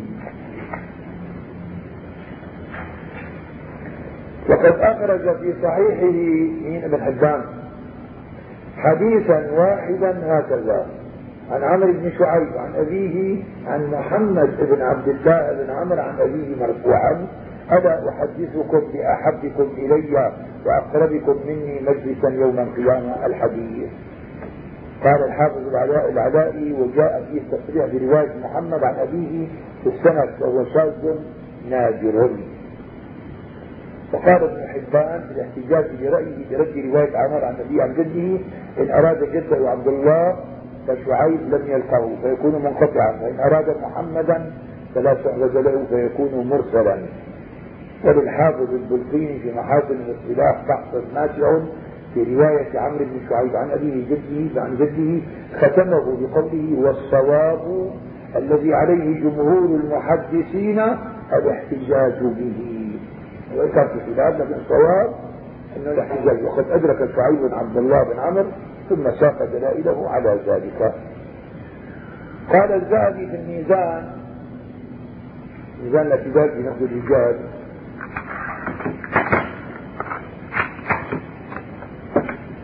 هذا لا شيء. لأن شعيبا ثبت سماعه من عبد الله وهو الذي رباه. حتى قيل إن محمدا مات في حياة أبيه عبد الله وكفل شعيبا جده عبد الله. فإذا قال عن أبيه عن جده فإنما يريد بالضمير في جده أنه عائد إلى شعيب. وصح أيضا أن شعيبا سمع من معاوية وقد مات معاوية قبل عبد الله بن عمرو بسنوات فلا ينكر له السماع من جده. سيما وهو الذي رباه وكفله والتحقيق أن رواية عمرو بن شعيب عن أبيه عن جده من أصح الأسانيد هذا رواية الشافعي من أصح الأسانيد وأنا في تعليق لأنه كان مر معنا تعليق من الأول وليس كذلك كما علقنا انفا. كما قلنا انفا. قال البخاري رأيت أحمد بن حنبل وعلي بن المديني خرم الشيخ المدني اللي النصف دي ساعة في المدينة. وإسحاق بن راهويه وأبا عبيد وعامة أصحابنا يحتجون بحديث عمرو بن شعيب عن أبيه وعن جده ما تركه أحدا من المسلمين. قال البخاري من الناس بعدهم؟ في هنا رقم بالتاريخ الكبير نحو من نقله عن الترمذي في العلل. وذكره بلفظه المزي في تهذيب الكمال والزادي في سير أعلام النبلاء وعقب عليه بقوله استبعد صدور هذه الألفاظ من البخاري أخاف أن يكون أبو عيسى وائل إلا في البخاري لا يعرج على عمر. فتراه يقول فمن الناس بعدهم؟ ثم لا يحتج به أصلا ولا متابعة. وروى أنه الحسن بن سفيان عن إسحاق بن راهوي قال إذا كان الراوي عن عمرو بن شعيب عن أبيه عن جده ثقة فهو كأيوب عن نافع عن ابن عمر. قال النووي هذا التشبيه نهاية في الجلالة من مثل إسحاق إسحاق بن راهويه أن إسحاق بن راهويه أمير المؤمنين في الفقه والحديث. وقال أيضا إن الاحتجاج به هو الصحيح المختار الذي عليه المحققون من أهل الحديث وهم أهل هذا الفن وعنهم يؤخذ راهوية. عند لأنه هو الفارسي راهوية. لكن معنى العرب يقولوا راهوية. ولا كلها راهوية نصوية سيبويا إمام النحو سيبويه سيبويا هي لأنه بالفارسي سيبويا رائحة التفاح معناها. لكن معنى أقول بالعرب يقولوا سيبويه لا سيبويا صحيح هنا. إيه سيدي هون شو يعني بقى؟ عم يقول الشيخ أحمد شافعي تنظر تفصيل الكلام في هذا التهذيب والميزان والتدريب والسرايا وشرحنا على الترمذي وشرحنا على المسند بالامام أحمد الحديث رقم 6518 وممن أكثر الرواية عن أبيه وعن جده باز بن حكيم بن معاوية بن حيدة القصيري وجده هو معاوية بن حيدة وهو صحابي معروف وحديثه في مسند أحمد. وأكثر أحد وأكثر حديثه من رواية حفيده باز عن أبيه عنه. وقد أخرج بعده أصحاب السنن الأربع. وخرجه الحافظ بن حجر من طريق عمرو بن شعيب. وقال إنه لم يرى في البخاري إشارة إلى حديث عمرو غير هذا الحديث. ثم إن البخاري حكم بصحة رواية عمر عن أبيه عن جده وهو أقوى من استفاده بنسخة دار الجن ومثل بعد بن حكيم بن معاوية بن حجر القشيري أبيه عن جده معاوية. ومثل طلحة بن مصرف عن أبيه عن جده وهو عمر بن كعب وقيل كعب بن عمر هذا معناته موجود لكن هذول أشهر شيء عمرو بن شعيب عن أبيه عن جده.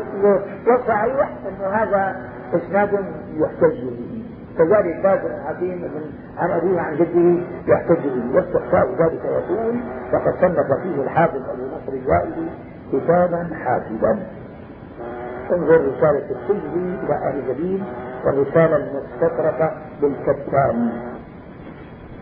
وزاد عليه بعض المتأخرين أشياء مهمة نفيسة لعله يشير إلى كتاب الوصي المعمم في من في من روى عن أبيه عن جده عن النبي صلى الله عليه وسلم كما في الجواهر والدرر للسخاوي والرسالة المستطرفة للكتاني وقد يقع في بعض الأسانيد فلان عن أبيه عن أبيه عن أبيه. انظر مثالا عليه ونقده في ذم من لا يعمل بعلمه وابن عساكر وامثله أخرى في فتح النبي في الصحابي يعني كيف عن أبيه عن أبيه عن أبيه. وأكثر من ذلك ولكنه قليل وقل ما يصح منه والله أعلم.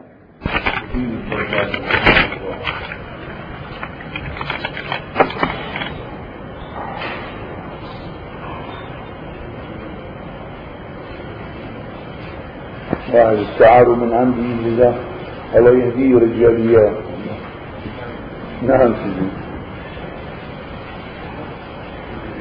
هذا أخي السابق واللاحق السلام ورحمة الله وبركاته.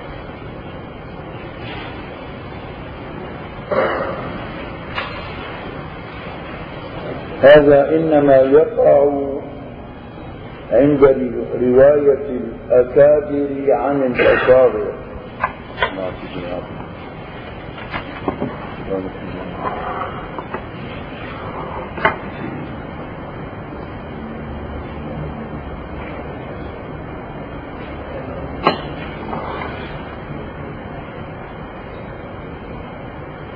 ثم يروي عن المروي عنه متأخر. هذا بيزبط. مر معنا حكايته انه بيكون مثلا شيخ في أول عمره روى عنه طالب واحد بآخر عمره كذلك روى عنه.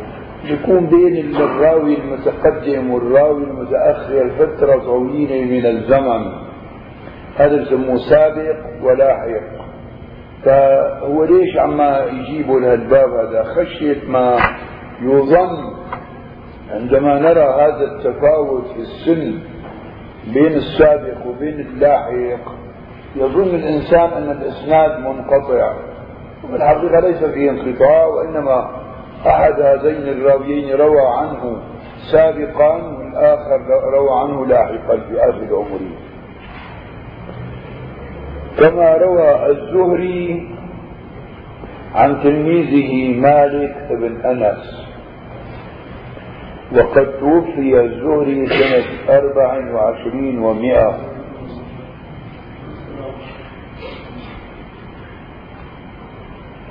الزهري 124 وفاته مالك 179 مع أنه مالك تلميذ الزهري فروى هون الشيخ عن تلميذه. ذلك عم نقول إنه وهذا نوع ظريف يعني السابق واللاحق قال ابن الصلاح ومعرفة من اشترك في الرواية عنه راويان متقدم ومتأخر. وفائدة ضبطه الأمن من ظن سقوط شيء في إسناد المتأخر يعني شو قصد من هذا الفن كله؟ إنه ما نظن إنه في بين المتقدم والمتأخر انقطاع وإنما فرق في هذا الزمن بين واحد روى متقدما والآخر روى متأخرا. وصنف فيه الخطيب البغدادي والحافظ الذهبي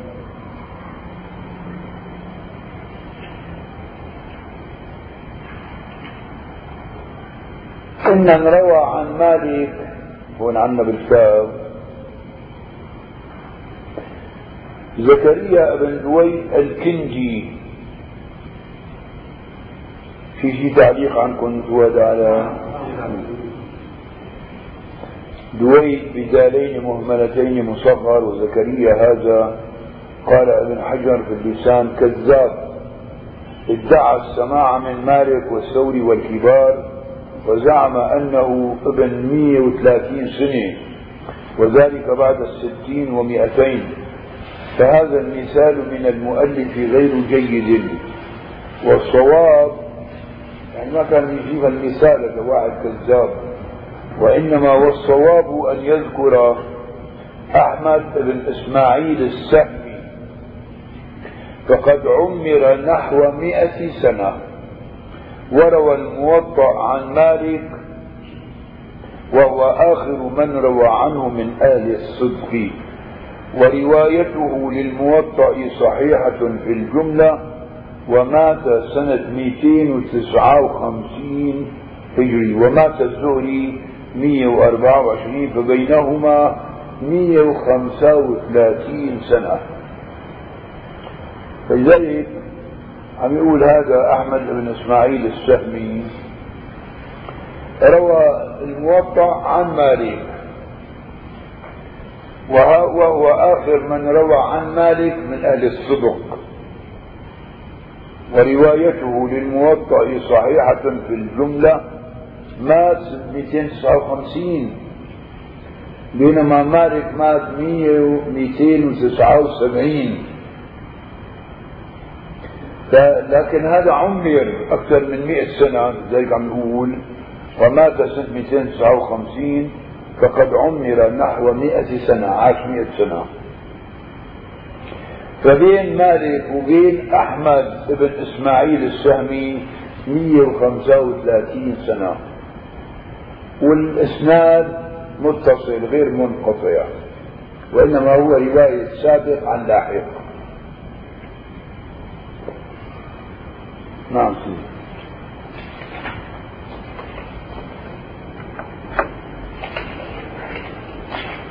فكانت وفاته بعد الزهر بمئة وسبع وثلاثين سنة أو أكثر قاله ابن الصلاح.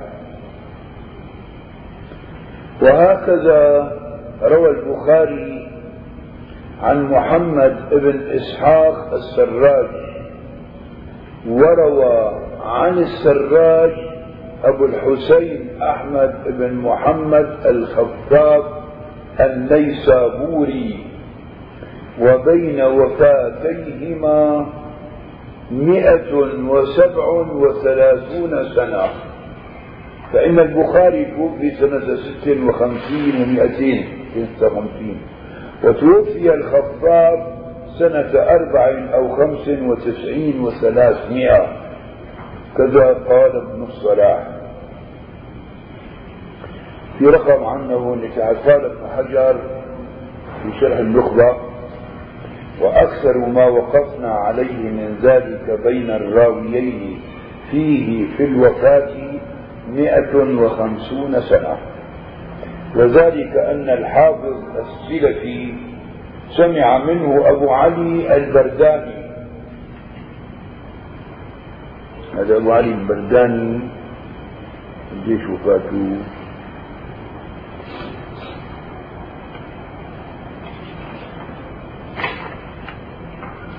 من أربعمية وثمانية وتسعين.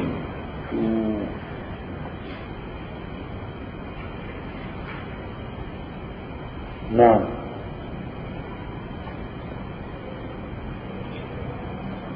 وأكثر ما وقفنا عليه من ذلك بين الراويين فيه في الوفاة مئة وخمسون سنة. هذا الحافظ بن حجر عم يقول في شرح النخبة نزلة النظر شرح نخبة الفكر وذلك أن الحافظ السلفي سمع منه أبو علي البرداني أحد مشايخه حديثا ورواه عنه ومات على رأس خمسمائة.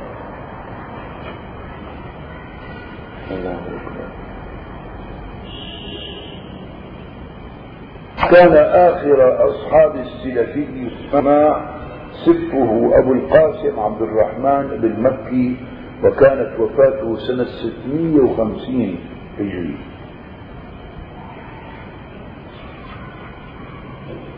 فهذا يعني الفرق الكبير ما بين 135 سنة 137 وأكثر ما وجد كما قال الحافظ ابن حجر 150 سنة بين وفاة المتقدم والمتأخر.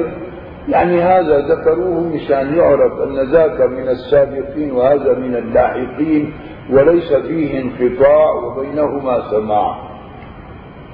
كنت وقد أكثر بالكثير عم نقول من التعرض لذلك شيخنا الحافظ الكبير أبو الحجاج المزي في كتابه التهذيب.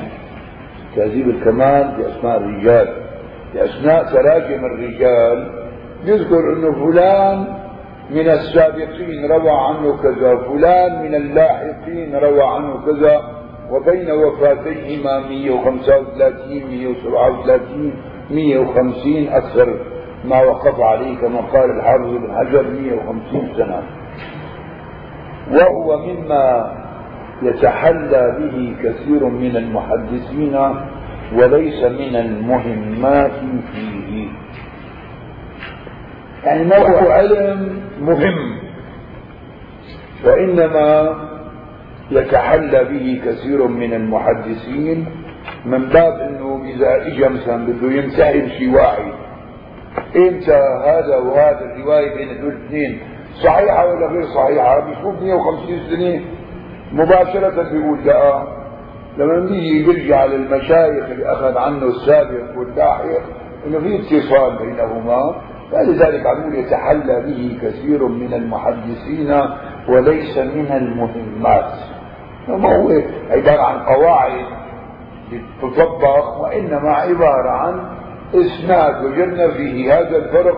فدرسناه فتبين لنا أنه إسناد ليس منقطعا وإنما فيه رواية السابق عن لاحق وكان هذا الفرق بينهما وبين وفاتيهما يعني من جملة الفزلكات تبع رجال الحديث هذا الفن يتحلى به كثير من العلماء وليس من المهمات.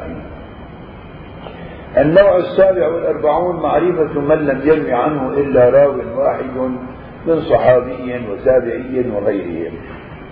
ولمسلم بن الحجاج مصنف في ذلك. اسمه الوحدان. جزء صغير مطبوع للمسلم مسلم الوحدان. من لم يروي عنه إلا واحد.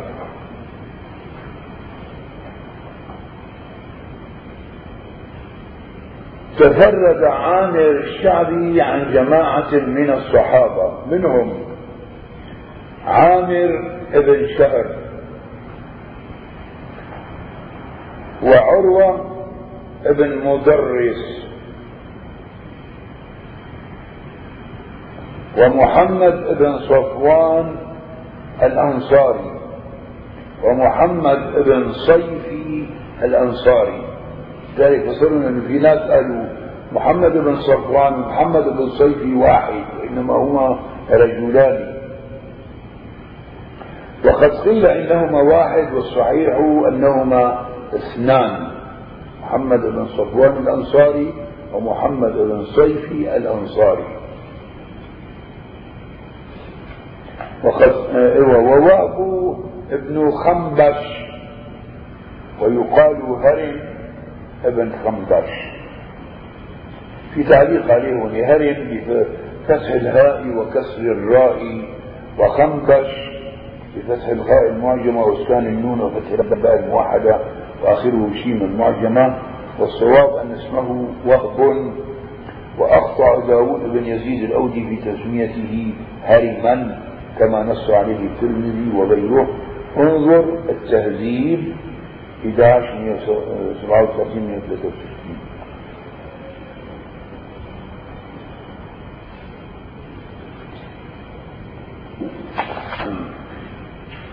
وتفرد سعيد بن المسيب بن حزم بالرواية عن أبيه.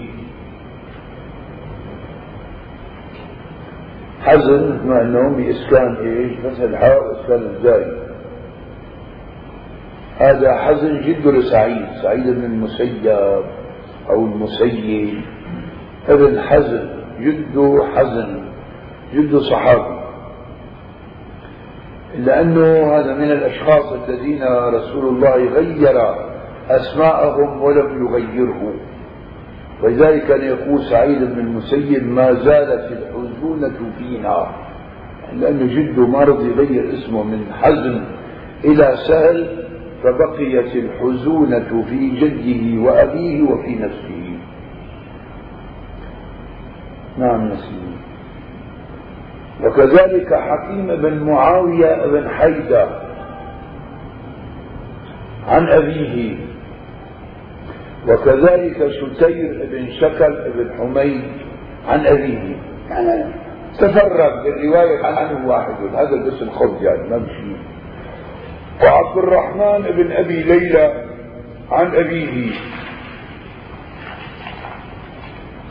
وكذلك قيس بن أبي حازم تفرد بالرواية عن أبيه وذكي بن سعيد المزني. وصنابح ابن الأعصر.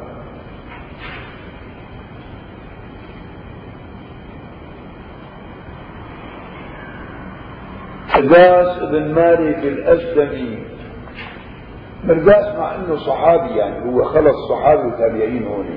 الصحابي ولو تفرد عنه راوي واحد لا يضر. أما التابعين خاصة إذا في عليه كلام وكذا أما الصحابة كلهم عدول ولذلك لو تفرد بالرواية عنه واحد لا يضر. كنا مر معنا قبل المرة هذا. حديث مرداس بن مالك الأسلمي في صحيح البخاري. يذهب الصالحون الأول فالأول ويبقى حفالة كحفالة الشعير أو التمر لا يباليهم الله بالا تفرد بالرواية عنه في هذا الحديث قيس بن أبي حازم التابعي. هذا ما يضر لأنه صحابي صحابي ولو روى عنه واحد أو غيره ما يضر. لكن جابوا كمثال وإلا هو ما يضر هذا ولذلك لولا أن يأتي بمثال غير هذا. هذا مر معنا وحكينا قبل المرة عنه.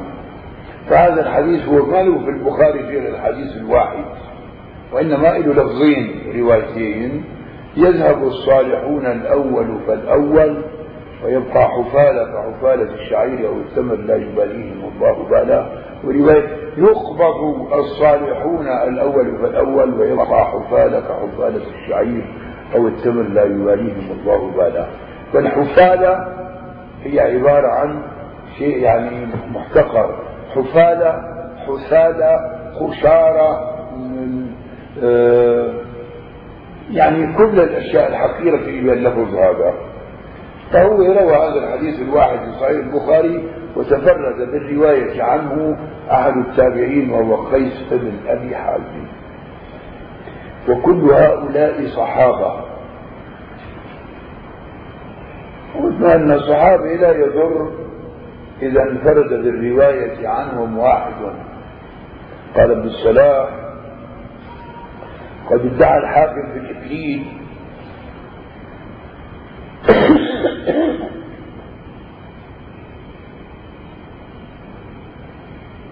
هون عم يقول إنه ادعى الحاكم في الإكليل الصواب مو الإكليل وإنما المدخل إلى الإكليل أن البخاري ومسلما لم يخرجا في صحيحيهما شيئا من هذا القبيل. يعني شيء. إلا بالصحابة. الصحابة ما بضر صحابي تفرد عنه واحد منه لكن ما ما في روايات البخاري عن غير الصحابة إنه تفرد عنه واحد من التابعين أو تابع التابعين.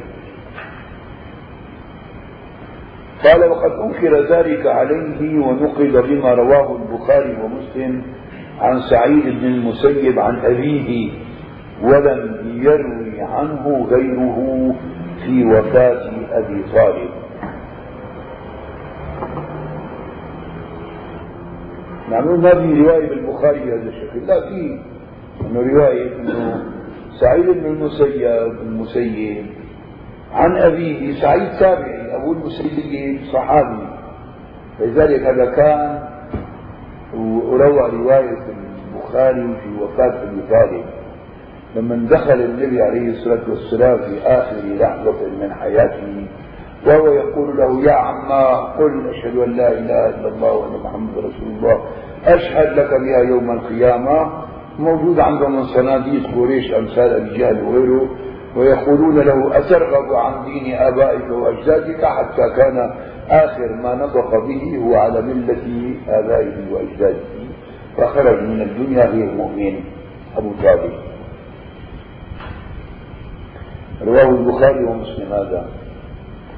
وروى البخاري من طريق قيس بن أبي حازم عن مرداد الاسلمي حديث إني لأعطي الرجل وغيره أحب إلي منه. كمان رواه البخاري. الرسول صلى الله عليه وسلم كان أحيانا يمنع العطاء عن المسلمين الصادقين في إسلامهم ويعطي المؤلفة قلوبهم قلوبهم. يعني مشان يتألفون لذلك ظن بعض الصحابة إنه ليكون يعني الرسول غضب عليهم ولماذا هذا؟ فقال إني اعطي الرجل وغيره أحب إلي منه. يعني مو إنه حرمتكم من العطاء لأني غضبان أو شيء وإنما أنتم صادقون في إيمانكم لا أخشى عليكم واعطي هؤلاء من المؤلفه قلوبهم لكي أتألفهم. وروى مسلم حديث الأغر المزني إنه ليغان على قلبي ولم يرد عنه غير أبي بردة.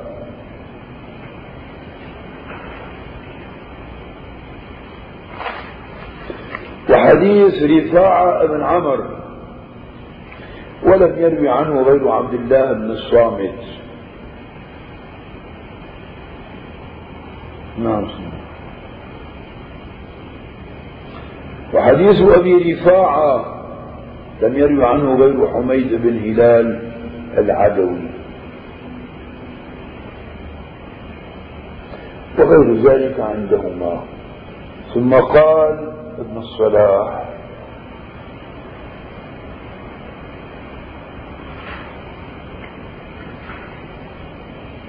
هذا مصير منهما إلى أنه ترتفع الجهالة عن الراوي برواية واحد عنه. قلت أما رواية العدل عن شيخ فهل هي تعديل أم لا؟ في ذلك خلاف مشهور. ثالثها إن اشترط العدالة في شيوخه كمالك المنحي بتعديل وإلا فلا.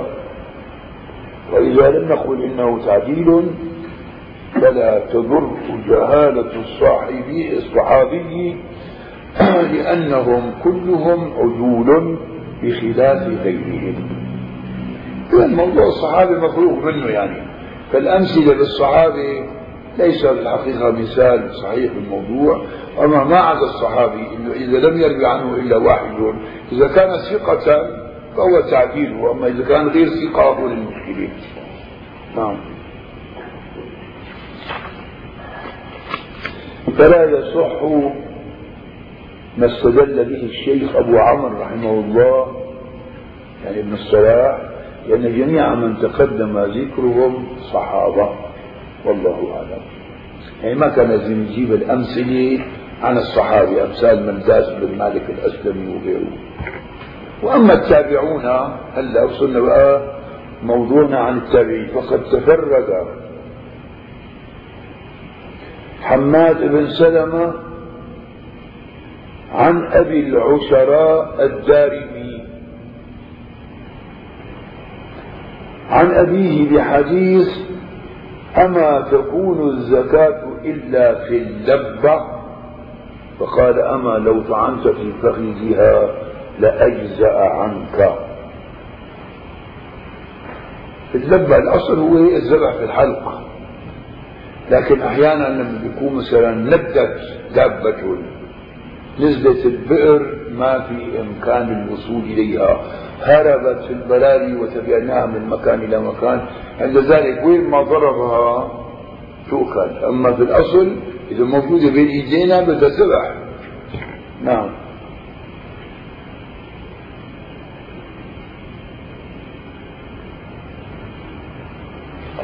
في شيء تعليق عندكم هون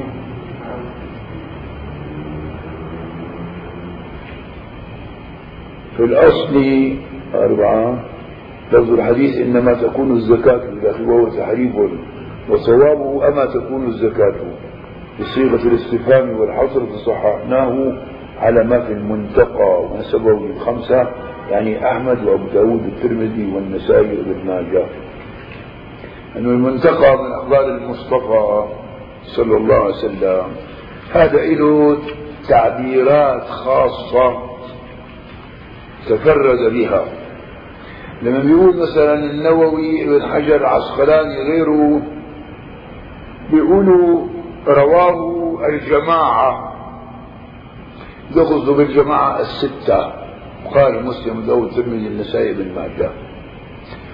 بينما المنتقى يلي هو المجد مجد الدين عبد السلام ابن تيمية الحراني جد شيخ الإسلام. انه أحمد شيخ الإسلام المشهور الكبير أحمد ابن عبد الحليم ابن عبد السلام.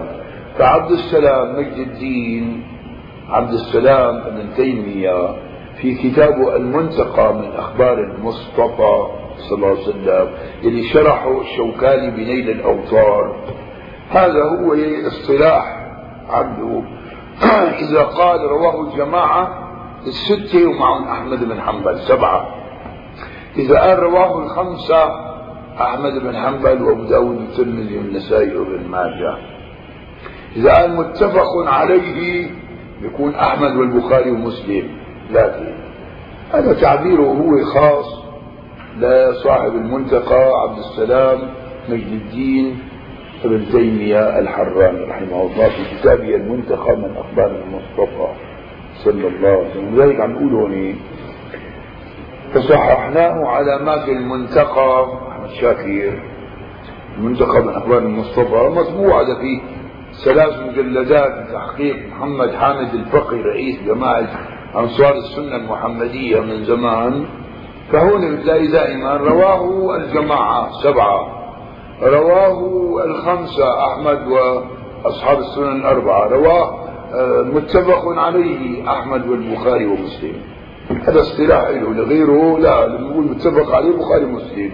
الجماعة بخاري ومسلم الأربعة ستة رواه الأربعة يكون الأربعة فقط ضمعهم أحمد أحمد بن حنبل. نعم. ونقل في التهذيب عن البخاري قال في حديثه واسمه وسماعه من أبيه نظر عن؟ عن أبي العشراء الدارمي عن أبيه. فيه نظر.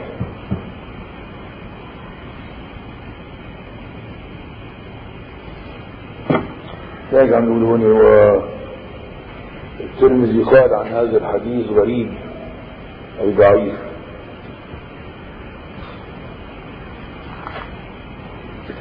ويقال إن الزهري تفرد عن نيف وعشرين تابعيا. وكذلك تفرد عمرو بن دينار وهشام بن عروة. وأبو إسحاق السبيعي ويحيى بن سعيد الأنصاري عن جماعة من التابعين عن وحدان. وقال الحاكم وقد تفرد مالك عن زواء عشرة من شيوخ المدينة لم يروي عنهم غيره. عشرة من شيوخ المدينة تفرد بالرواية عنهم مالك لكن مالك لما كان ثقة فلا يضر ذلك. أما لو كان يتفرد عنهم ضعيف ما هذا لما لا يصلح. نعم. النوع الثامن والأربعون معرفة من له أسماء متعددة.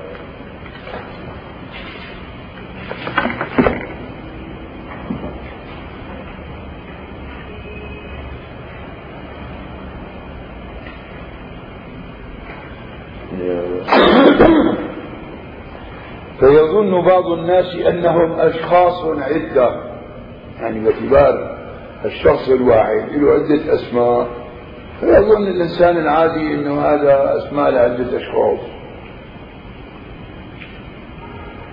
عندكم عدة ولا متعددة؟ متعددة. كتاب الشيخ شاكر متعددة وهي مطموسة في نسخة آ وعلى ما أثبته في نسخة ب ماشي حال. أو يذكر ببعضها أو بكليته فيعتقد من لا خبرة له أن أنه غيره. كنا عارفين أنه أحيانا تدليس الشيوخ بيصير بهذا الباب.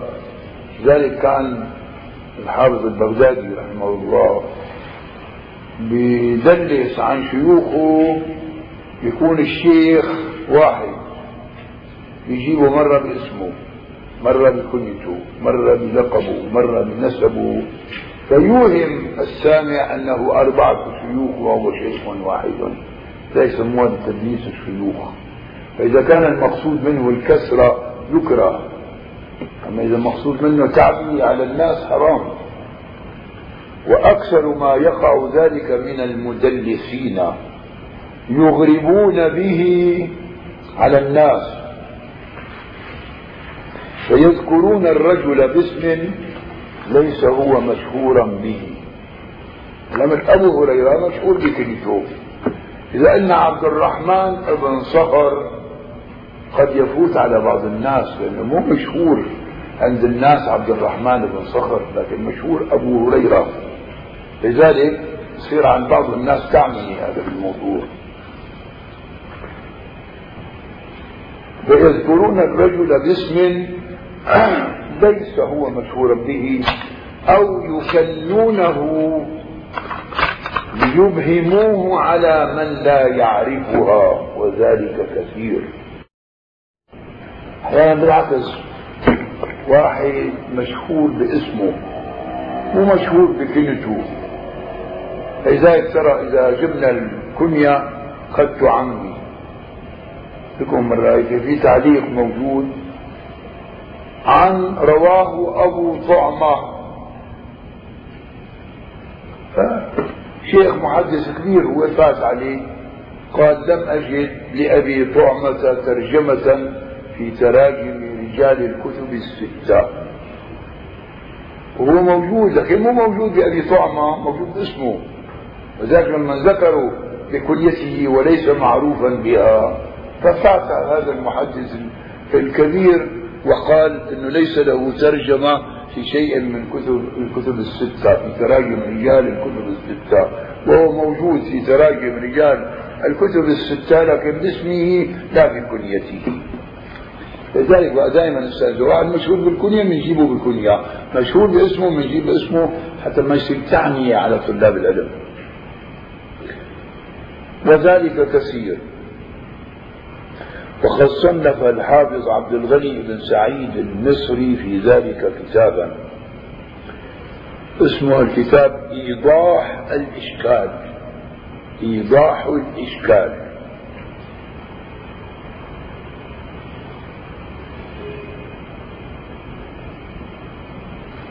هذا الكتاب مو مطبوع لكن ذكر سيزكين في تاريخ التراث إنه موجود منه نسخة في الهند. نعم سيدي.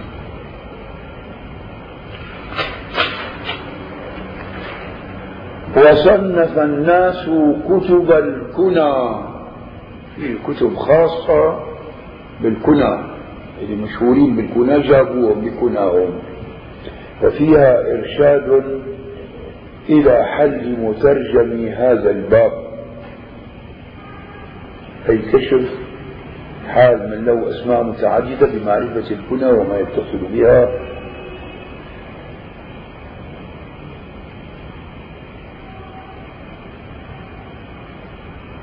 وعندهم وصف أو صنف الناس كتب الكنى. فيها إرشاد إلى وفيها إرشاد إلى إلى تدريس المدرسين. إلى إظهار تدليس المدلسين عنكم ما هيك عم نقول نحن الشافعون في نسخة ثانية وفيها إرشاد إلى حل مترجم هذا الباب. ما مش بجوز ومن أمثلة ذلك يعني من أمثلة من يؤتى باسمه وكنيته ونسبه ولقبه وهو واحد. محمد بن السائب الكلبي هذا رجل مشهور في التفسير وذلك بينقلوا عنه في التفسير لكن عند المحدثين ضعيف لا يؤخذ به. وهو ضعيف لكنه عالم بالتفسير وبالأخبار. فمنهم من يصرح باسمه هذا محمد بن السائب ومنهم من يقول حماد بن السائب ومنهم من يكنيه بأبي النضر نعم ومنهم من يكنيه بأبي سعيد. فإذا صار أربع أشخاص كانوا هذا وهو شخص واحد. أبو سعيد الكلبي أو أبو إيش من كمان أبو النضر الكلبي. محمد بن السائب الكلبي. حماد بن السائب الكلبي وهو واحد. قال ابن الصلاح وهو الذي يروي عنه عطية العوفي فهو ضعيف وعطية العوفي ضعيف اثنين ضعاف. التفسير موهما أنه أبو سعيد الخدري. لأنه هو عطية ابن سعد العوفي أبو سعيد. فبيجوز طالب العلم بيخطر بباله أبو سعيد الخدري.